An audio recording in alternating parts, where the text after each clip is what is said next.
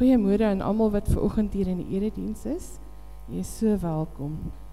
You're welcome in the church this morning and may God meet you and bless you. Then on the pulpit with me this morning, we are so privileged to have Reverend Andre with us once again.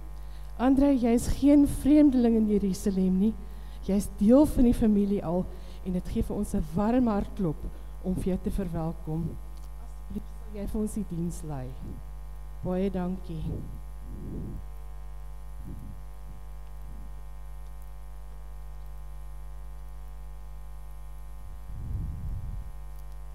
Goeiemôre. Good morning.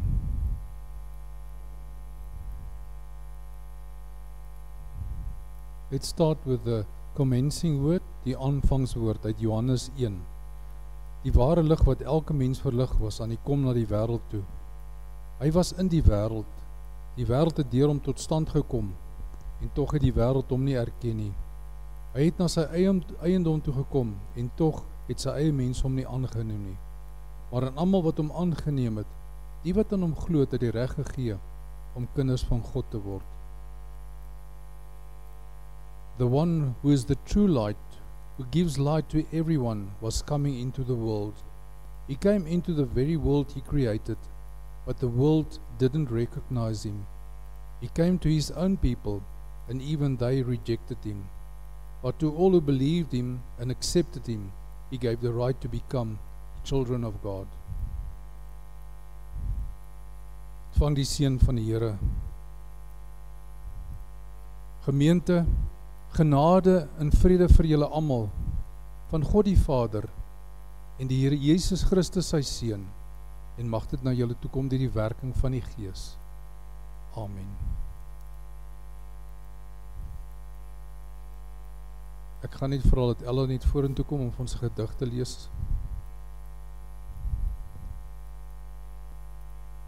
Kersnag gebed deur C. Louis Lake. Bedaar o Heer, Die hartstog wat tot haat teen broer en buur wil opreis as ek vind 'n vriend nie meer tot vriende werk gesin. 'n Maat van ouds nie meer my troue maat. Skenk my die krag om wat ook wissel en kwyn die jare deur as mens getrou te bly en sonder trots en sonder hygelary my plig te doen voordat my dag verdwyn. Leen my die kennis wat my spoor tot klim uit bo die kraanse van ontwetendheid sodat u skepsel tot u diens gewy die lig kan raak sien waar die waarheid glim.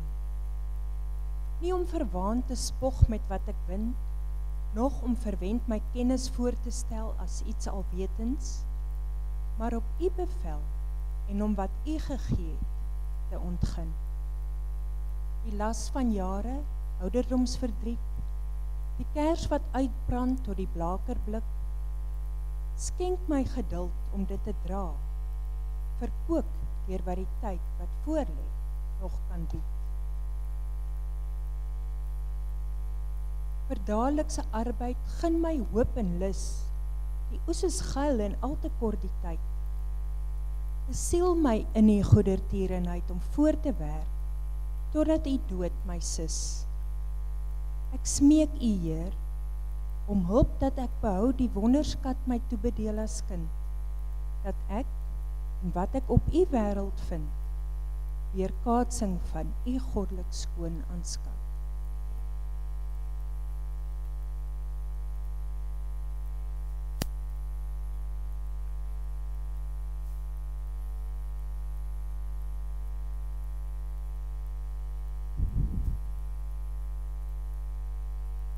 Die adventskrans. Die aansteek van die adventskrans is 'n fokuspunt aan die begin van die erediens.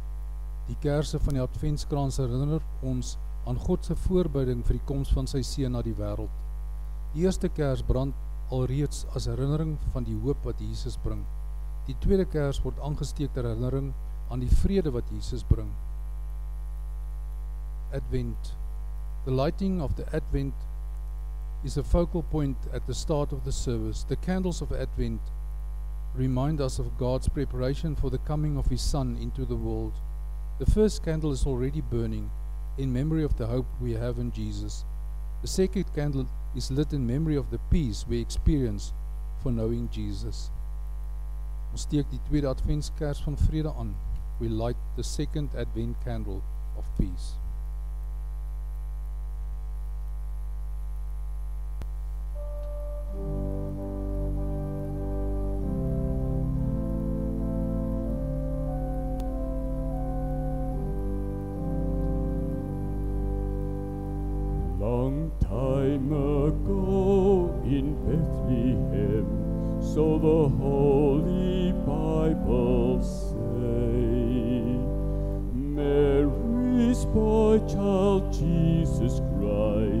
Was born on Christmas Day.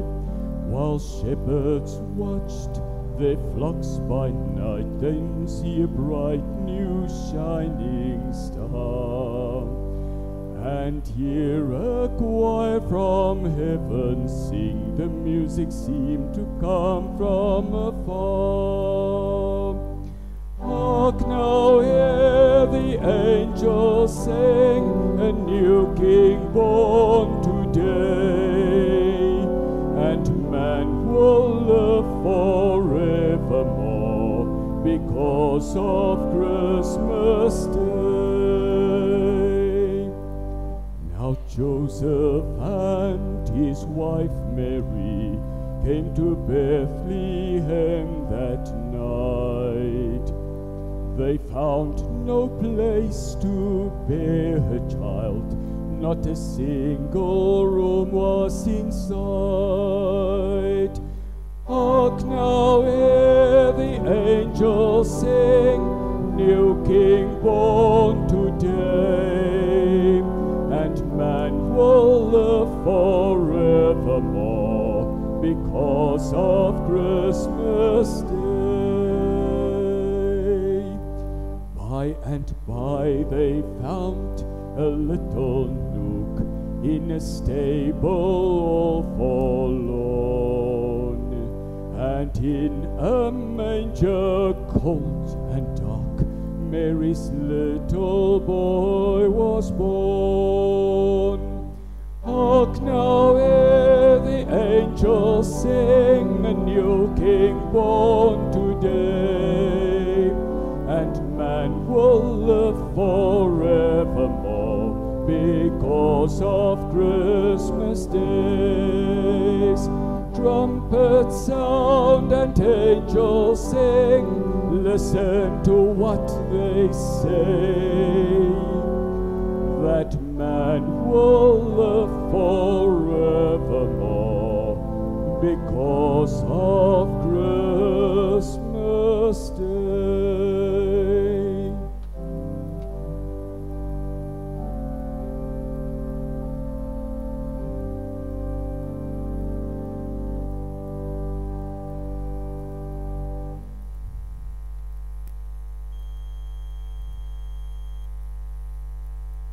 scripture that we're going to read from this morning comes from Romans 15 verse 4 to 13, Romeine 15 vers 4 tot 13.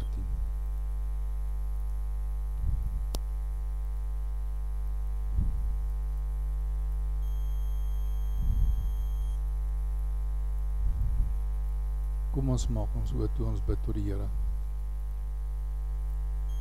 Dankie Here dat ons in alle tye en alle omstandighede weet Here dat U teenwoordig is.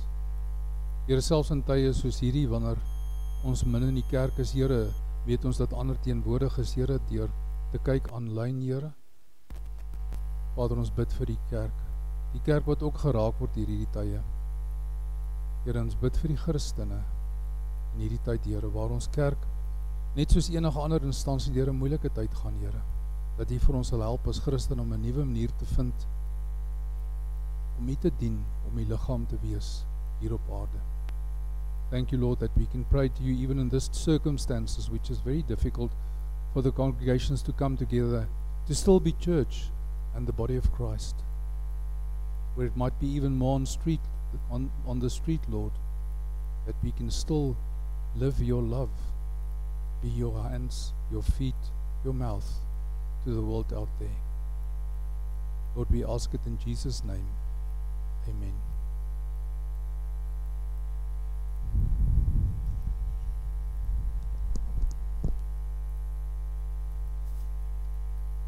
Romeine 15 vers 4 tot 13. Ons moet leer uit wat al lank lank gelede reeds in die skrif opgeteken is. Die standvastigheid en die bemoediging by die skrif van ons gee, help ons om aan ons toekomsverwagting te bly vashou. Mag God wat die bron is van standvastigheid en bemoediging, julle help om volkomme harmonie met mekaar te lewe. Elkeen met die gesindheid van Christus teenoor julle medegelowiges, dan sal julle almal in 'n wonderlike eenheid van gees en uit een mond die lof toebring aan God, die Vader van die Here Jesus Christus ons Here. Aanvaar mekaar dan soos Christus julle ook aanvaar het. Soos julle sal so sal julle God verheerlik. Dink daaraan dat Christus vir Jode 'n diensknegt geword het om te bewys dat God getrou bly aan die beloftes wat hy aan die voorouers gemaak het. Hy het ook gekom sodat die nie-Joodse nasies God kan verheerlik op grond van sy ontferming teenoor hulle. Dis soos die skrif sê, ek sal die loof onder die nie-Joodse nasies Ek sal tot eer van die naam 'n lofpsalm sing. Op 'n ander plek staan: Juig nie Joodse nasies, dis same met die Here se volk. En weer prys die prys die Here alle nie Joodse nasies, loof hom alle volke. En Jesaja sê op sy beurt: Die erfgenaam van Dawid se troon sal na vore kom en hy sal die heerskappy oor die nie Joodse nasies oorneem. Op hom sal die nie Joodse nasies hulle hoop vestig. Ek bid dat die God wat aan ons toekomsverwagting gee, die die geloof julle lewens met blydskap en vrede sal vul. Ja, mag julle lewens tot oorlopends toe vol verwagting word deur die kragtige werking van die Heilige Gees. And from Romans 15 Such things were written in the scriptures long ago to teach us, and the scriptures give us hope and encouragement as we wait patiently for God's promises to be fulfilled. May God, who gives His patience and encouragement, help you live in complete harmony with each other, as it is fitting for followers of Jesus Christ. Then all of you can join together with one voice, giving praise and glory to God, the Father of our Lord Jesus Christ. Therefore, accept each other just as Christ has accepted you, so that God will be given glory. And remember that Christ came as servant to the Jews to show that God is true to the promises he made to the ancestors. He also came so that Gentiles might give glory to God for his mercies. To them, that is what the psalmist meant when he wrote, For this I will praise you among the Gentiles. I will sing praises to your name. And in another place is written, Rejoice with his people, you Gentiles. And yet again, praise the Lord, all you Gentiles. Praise him, all the people of the earth. And in another place, Isaiah said, The heir to David's throne will come, and he will rule over the Gentiles. They will place their hope on him.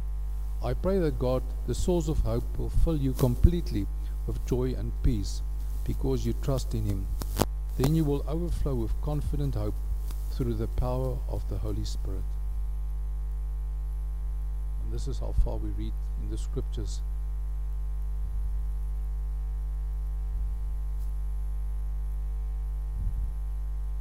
I think the question that you will have is so why is this an Advent test, a text? Why would, why would I preach from this text in Advent time? The answer is that it's about the preparation for the Lord's return to earth. It's about the preparation. The second coming is only a great hope for those who are ready for his return. The Bible tells us that Christ will come again and he will come to come and come for his bride, the church on earth. And the bride must be ready.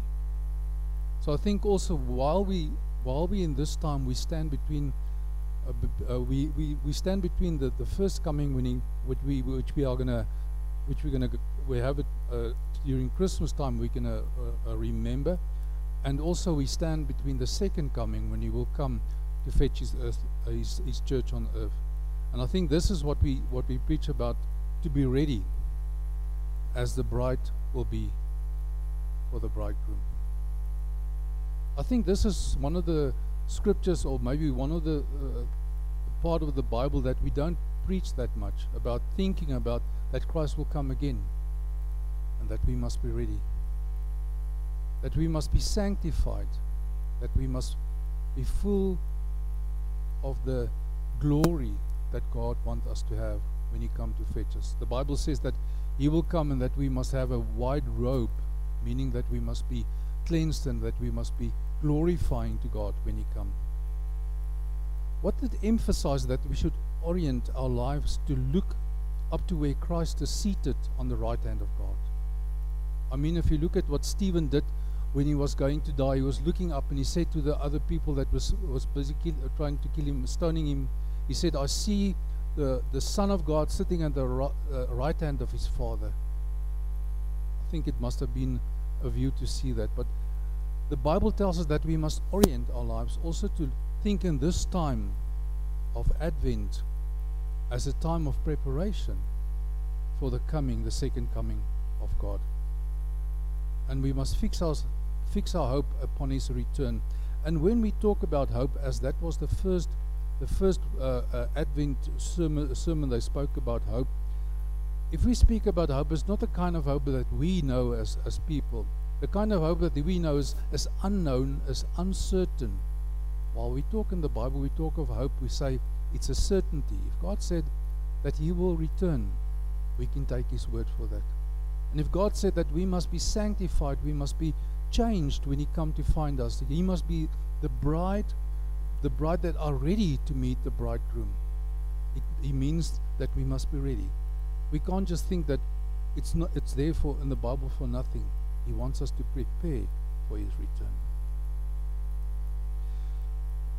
if we fix our gaze on the on God on Jesus sitting at the right hand of God and if we orient our life towards re- uh, pre- preparation for that there will be a great transformation that will be that will be coming in our own lives and this transformation is not always that we have done or ha- we have have made to come in our lives it's something that God has also uh, made possible in our lives I always say that God wants us to be willing, and then He will do the most in our lives.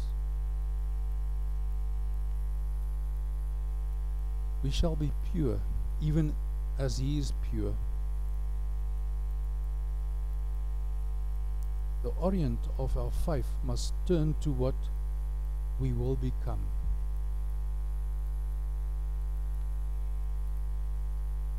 The thing is, what we need to understand in this in this scripture is that God wants us as Christians to do what we do in the meantime. The question is, what do we do in the meantime between the first coming and the second coming? What are we doing? Die Here wil hê dat ons moet word soos hy wil hê ons moet wees in hierdie tyd. Pa- Paulus kom en hy beskryf dat die Christene met mekaar moet omgaan in hierdie gedeelte. Hy wil sê dat Christene moet 'n eenheid hê. There, there must be a unity. There be, must be harmony. Hy sê dis moontlik en, en hy doen twee gebede in hierdie teksgedeelte en hy sê een gebed bid hy dat die Here dat die Here dit vir die mense moontlik sal maak. Hy sê ek bid dat God wat die bron is van standvastigheid en bemoediging julle sal help om volkome in harmonie met mekaar saam te leef. En ons weet dat harmonie nie altyd so maklik is nie. Ek dink baie keer vandag as ons nou hier in die COVID tydperk is, dat dit selfs nog moeiliker is. Want hierdie tydperk het ons gestroop van baie goed. Soos iemand sê, dis dis eintlik 'n tydperk van van baie klein traumas wat ons deurgaan. Van goed wat afgestel is, wat ons wou gedoen het van beplanning wat ons gehad het, van tye wat ons nie by mense kon gewees het nie wat gesterf het, wat alleen moes gesterf het, wat ons nie die geleentheid gehad om hulle af te sien nie. Dat beplanning wat ons gehad het om miskien te trou uitgestel moes gewees het in hierdie tydperk. Dat ons nie weet wat môre gaan gebeur nie, want net sowel kan hulle weer sê maar alles moet toegesluit word. Ons moet nie meer buite gaan nie. It's a time that makes it even more difficult because we are feeling irritated, which makes it more difficult for us to communicate and to be with brothers and sisters in Christ. Mense is geïrriteerd. Ons sien dat die huwelike gaan dit nie goed nie. Ons sien dat verhoudings nie goed gaan. Ons sien dat mense al meer draai na ander antwoorde, na dwelms, na drank. En dan sê die Here vir ons stel te midde van hierdie tyd dat hy sê ek wil hê dat julle besig moet wees om gereed te maak want ek kom weer. Want hy sê hoe moet ons wees as ons die hemel sal binne gaan? Ons moet wees soos God ons wil sien suiwer gerein met die wit kleed In hierdie deelgedeelte sê hy ook aan kom Paulus en hy sê die liggaam van die gelowiges sal saamgesnoer word in liefde perfek volgens God se beplanning vir die mensdom in die herskepte skepping. Want ons weet dat die sonde gekom het en dat dit wat God veel volmaak geskaap het deur die sonde dat die sonde beklad is dat God kom en sê maar hy wil dit weer hê dit moet herskep word dit moet reg wees vir die herskepte skepping sodat hy kan kom hy praat in Jesaja hy sê hy sê swaarde sal verander word in ploegskare spiese in snoeiskerre Mense sal nie opgelei word om oorlog te maak nie. Almal sal hom ken van die minste tot die grootste. So dit moet jou model model wees van die hier en die nou. Die koninkryk van God is nie vir die toekoms nie. Dis nou. Dis nou reeds daar. Toe Jesus gesterf het, toe hy opgeneem is, toe hy na die Vader toe is, het hy reeds die koninkryk laat kom wat hy vir ons sê in in hierdie tyd op dat ons al reeds sal lewe asof ons in die hemel is of of ons in die herskepte koninkryk is. Dat ons leef, die kerk moet leef in afwagting. Ons moet leef in afwagting net soos baie keer met kinders is, hulle kan nie wag om die pakkies onder die kersboom oop te maak nie, want hulle is so nuuskierig oor wat in daai geskenke is en hulle hoop dat ma, mamma of pappa nou presies gekoop het wat hulle voorgesê het om te wil hê. En dan as daai oggend aanbreek en hulle kan die pakkies oopmaak, is hulle so opgewonde. Daar's 'n groot afwagting. There's anticipation. And God wants us to be just the same as that about the second coming of Christ. The bride to be.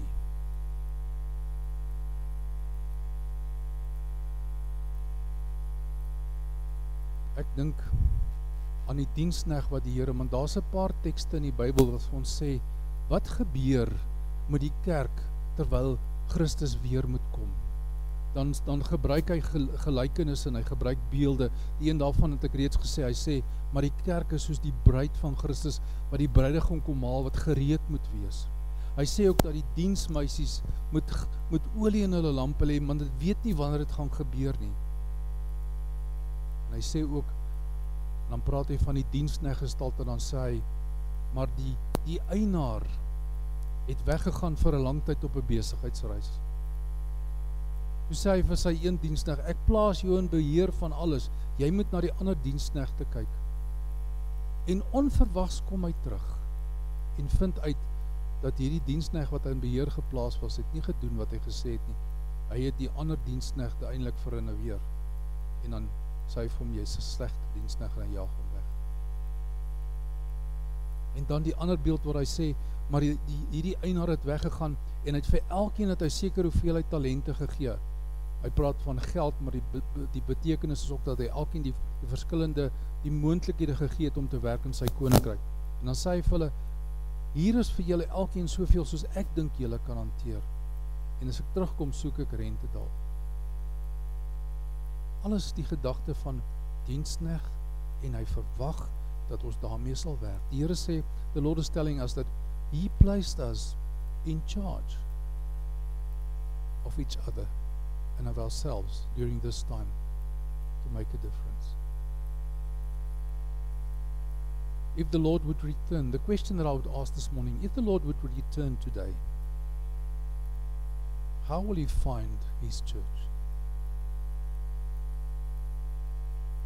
I think that's the question that we need to ask if we look at the scripture. How will he find his church? And we know that the Bible says that his return will be unexpected. How will he find the people of the church, the members? How will he find the body of Christ? Ready? In anticipation, waiting?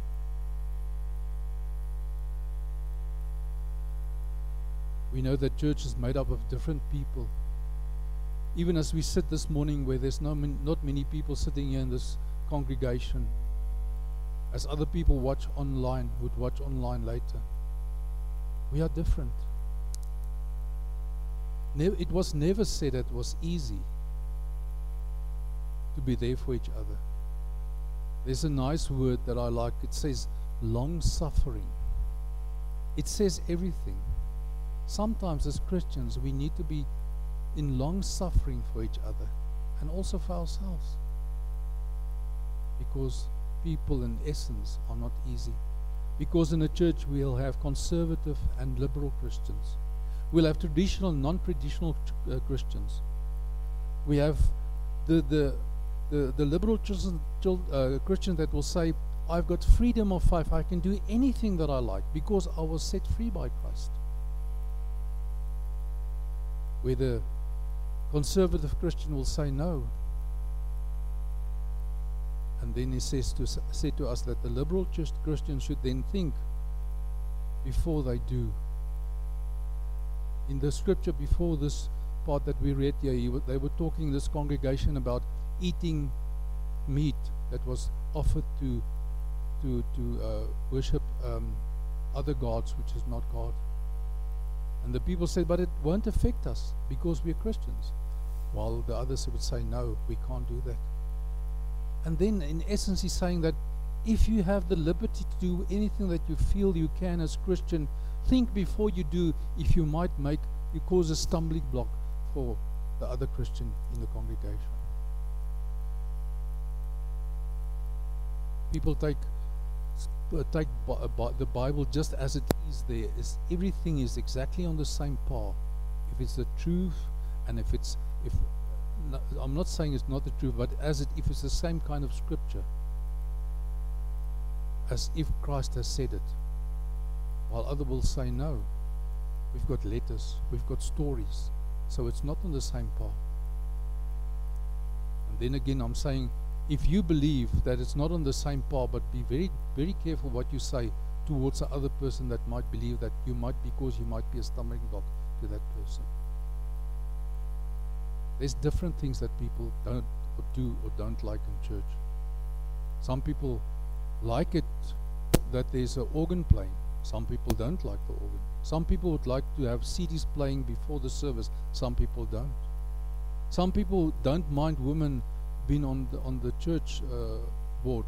Other people's don't. They say women should not be uh, teaching in the church. And we sit here, and that's exactly who we are. And that's what God said.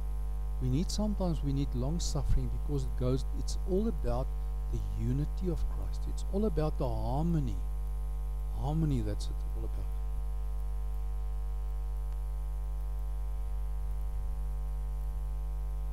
what's happening in the church? There's some people that are still babes in Christ. On they need to still eat the milk. They need to start with the, the very basic things of Scripture. Then there's adult Christians that are on solid food. And then again, patience are need, need lovers need to patiently guide that per, that person. Christians must, must overcome their prejudice against race, gender. There's so many things that can be a stumbling block, that can be the cause of disunity in the church. Then we can go ahead and say there's introverts, there's extroverts. And we sit here in the church together. And God says, he wants to see the Christians as the body of Christ. And then we can continue to say, even out there, when we go out in the streets, the church of God is there. There's different denominations. At one point, our church, or the church before we call this Brixton Church, it was an NG church, was part of the other church, the, the Hervormde church, because they said if we can fight together in the war, we can preach together.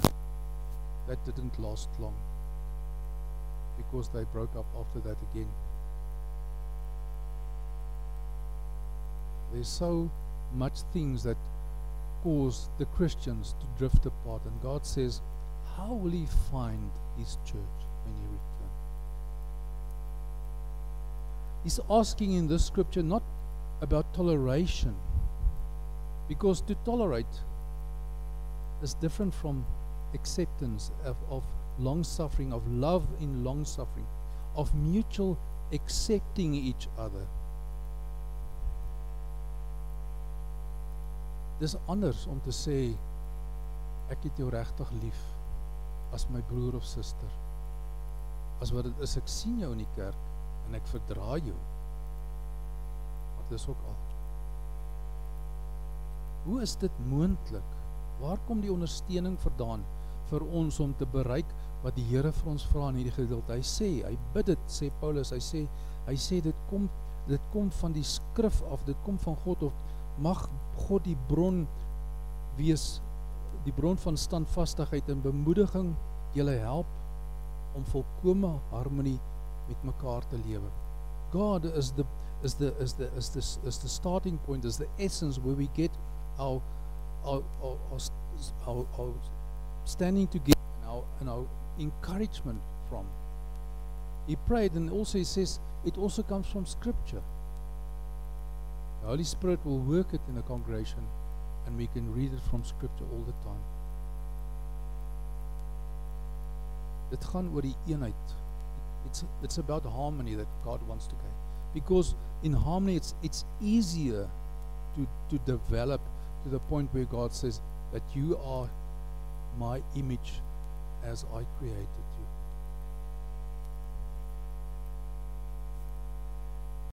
As ons die beeld mag gebruik om te sê as die as die persoon is wat die wat die standbeeld maak en hy het hierdie stuk marmer wat voor hom staan en hy begin met die buitel en die hamer te kap om al die goed wat nie deel van die standbeeld is nie kap hy so weg tot dat die standbeeld daar is.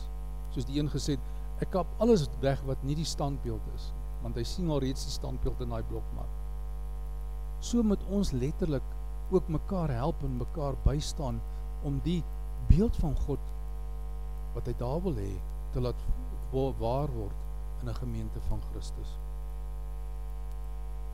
Hy het selfs 'n diensknegt geword, die seun van God.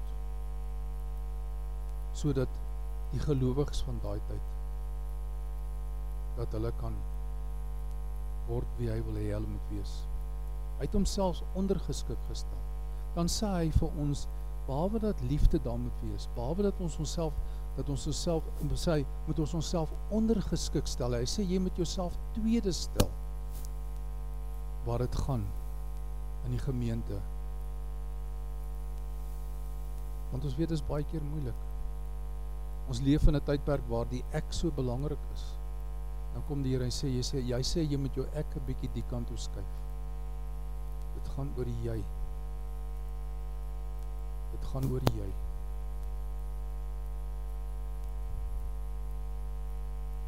Spirit of unity that the church acquire will enable all to glorify God.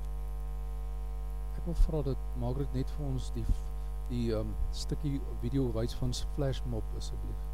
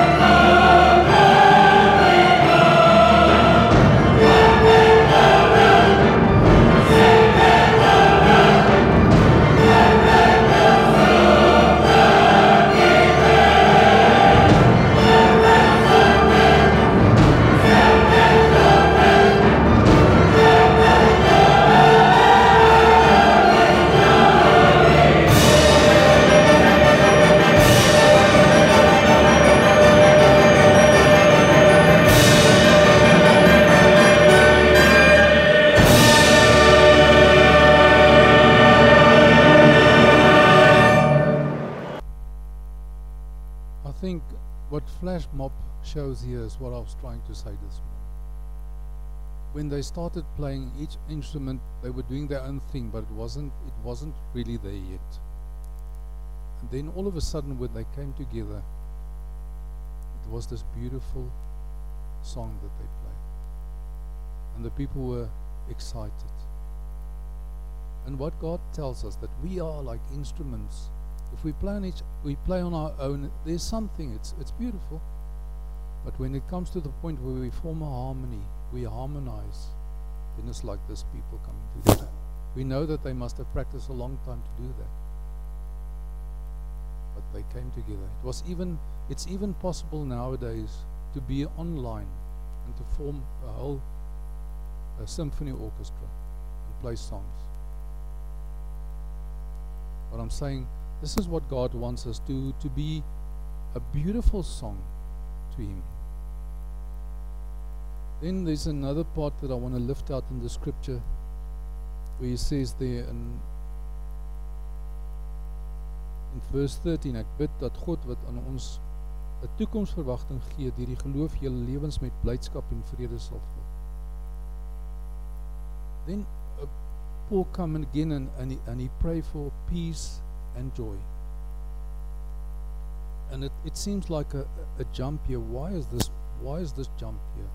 From the one where he's talking about what we, we should do. But he says that if the Christian live in harmony together, if a Christian care more for the brother than himself, care more for the for the growth of the brother than himself, and while each other care for the other one, it, it gives a place for growth towards what God wants us to be.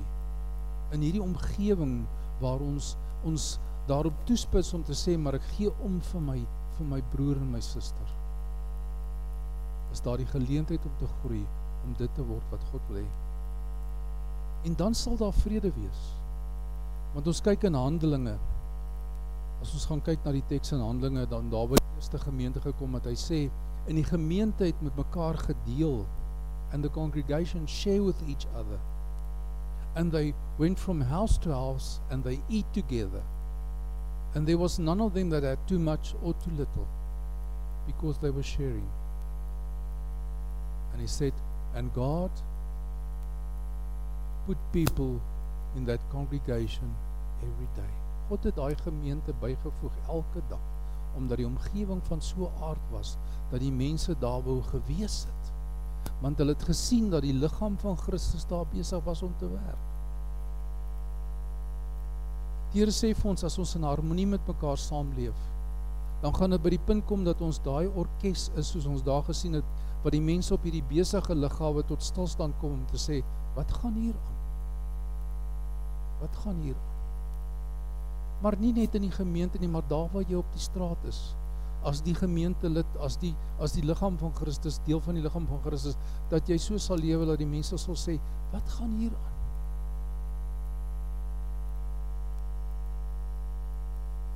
Daar sal vir ons vreugde wees omdat ons 'n vrede onder mekaar het. Want ons is nie besig om ons eie belang na te jaag. Daar sal vreugde wees omdat ons gehoorsaam is aan dit wat God vir ons gesê het om op die pad van groei te wees. Ons sal nie skuldig voel omdat ons dink maar ons het teruggeval. Jy weet baie keer praat ons as Christen met mekaar en sê hoe gaan dit met jou geestelike lewe? Vra ons nog daai vraag. Ons is versigtig, nee. Ek vra my kinders nou die dag daai vraag. Ek was geskok om te hoor dat my dogter sê dat sy te besig is. My seun sê nee, hy hy moet daaraan werk want hy hy hy hy's nie hy's nie so betrokke by die by die Here op die oomblik. Maar vra ons die vraag of ons gee ons die geleentheid vir mekaar om 'n om te kan groei na dit wat God wil hê ons moet wees om daai bruid omdat hy daai bruid kom hier op aarde om te vind wat wat reg is met haar met haar pragtige bruidsklere om die bruidegom te ontmoet. As ons daai geleentheid skep vir mekaar, sal daar vrede en vreugde wees. Sal daar vrede in ons eie hart wees want ek is getrou, ek is gehoorsaam aan dit wat God vir my vra. There will be peace because I am where God want me to be. I'm busy with God want me to be busy with. Want Paulus het self gesê, Paul said that we won't be able to change ourselves completely to be perfect as God wants us to be perfect, but he will he will change us at that moment when God return to be perfect. But we must be on our way to grow to that point to be perfect. We must be willing to grow. Want as alleen as jy gehoorsaam aan God is, is wanneer die vreugde en die vrede daar kan wees. Alleen wanneer die gemeente in harmonie met mekaar saamleef, dat hulle lied vir die Here is, dat daar vreugde en vrede sal wees. Ons is geestelike wesens in 'n fisiese liggaam, want ons is na die beeld van God geskape. Dan dink ons baie keer aan die beeld van God is ons uiterlike sigbare self, maar baie min aan die spirituele deel daarvan, aan die geestelike deel daarvan. We are spirit like God is spirit. We are spiritual beings in a physical body. And only if we are where we want we're supposed to be, if we are what we're supposed to do, busy with what we're supposed to do, we will have peace and joy.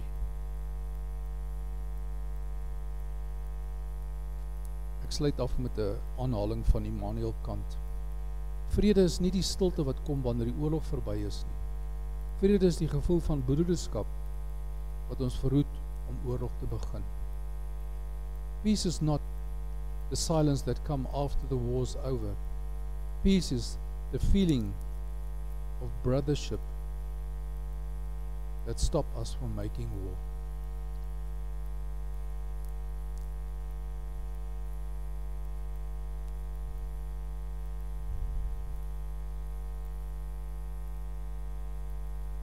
Amen.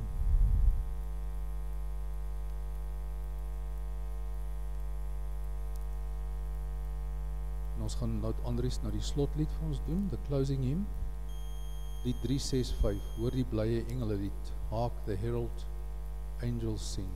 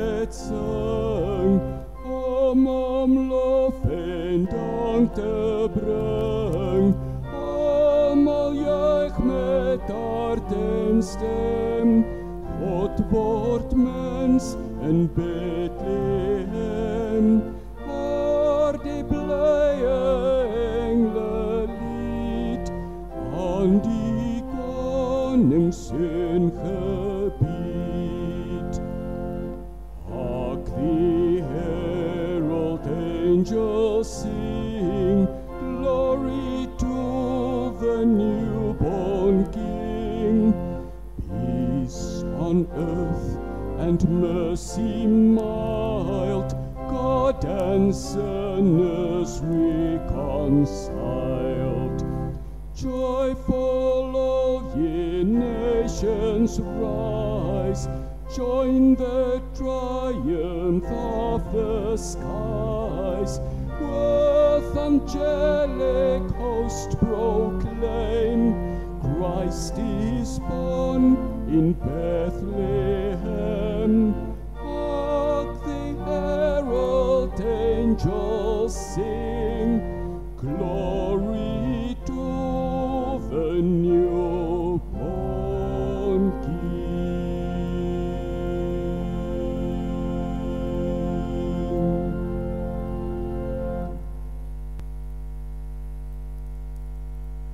Parting blessing, I'm going to read verse 13. I pray that God, the source of hope, will fill you completely with the joy and peace because you trust in Him. then you will overflow with confidence, hope through the power of the Holy Spirit. Amen.